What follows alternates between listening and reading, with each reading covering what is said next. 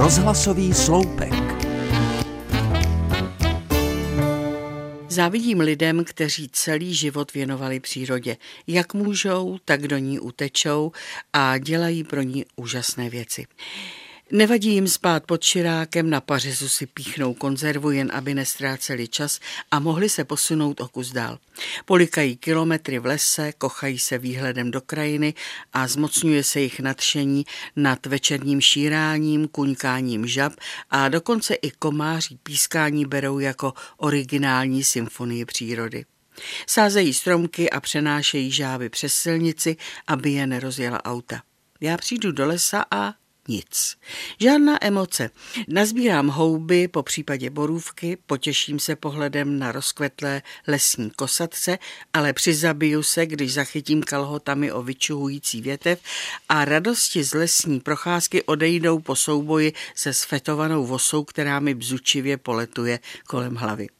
Když se konečně doplazím do civilizace, musím čelit provokativním otázkám. Tak co?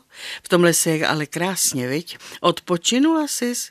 Všichni, kteří žijí v mé blízkosti, jsou totiž na přírodu fandové.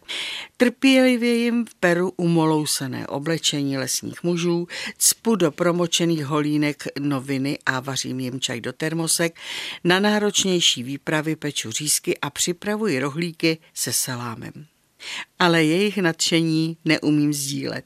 Já vím, že je to k mojí škodě. Kdo umí objímat stromy, ten to má dobrý. Pokud si myslíte, že jsem člověk bez emocí, tak jste na omilu.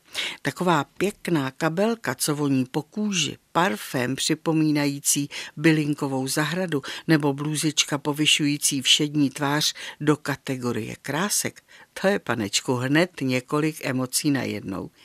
Takže za zvuku cinkání příborů vyhladovělých turistů po návratu z lesa dám do pračky horu propocených triček a nechám si o zážitcích vyprávět.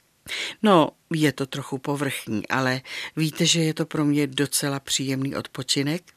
Hezký den.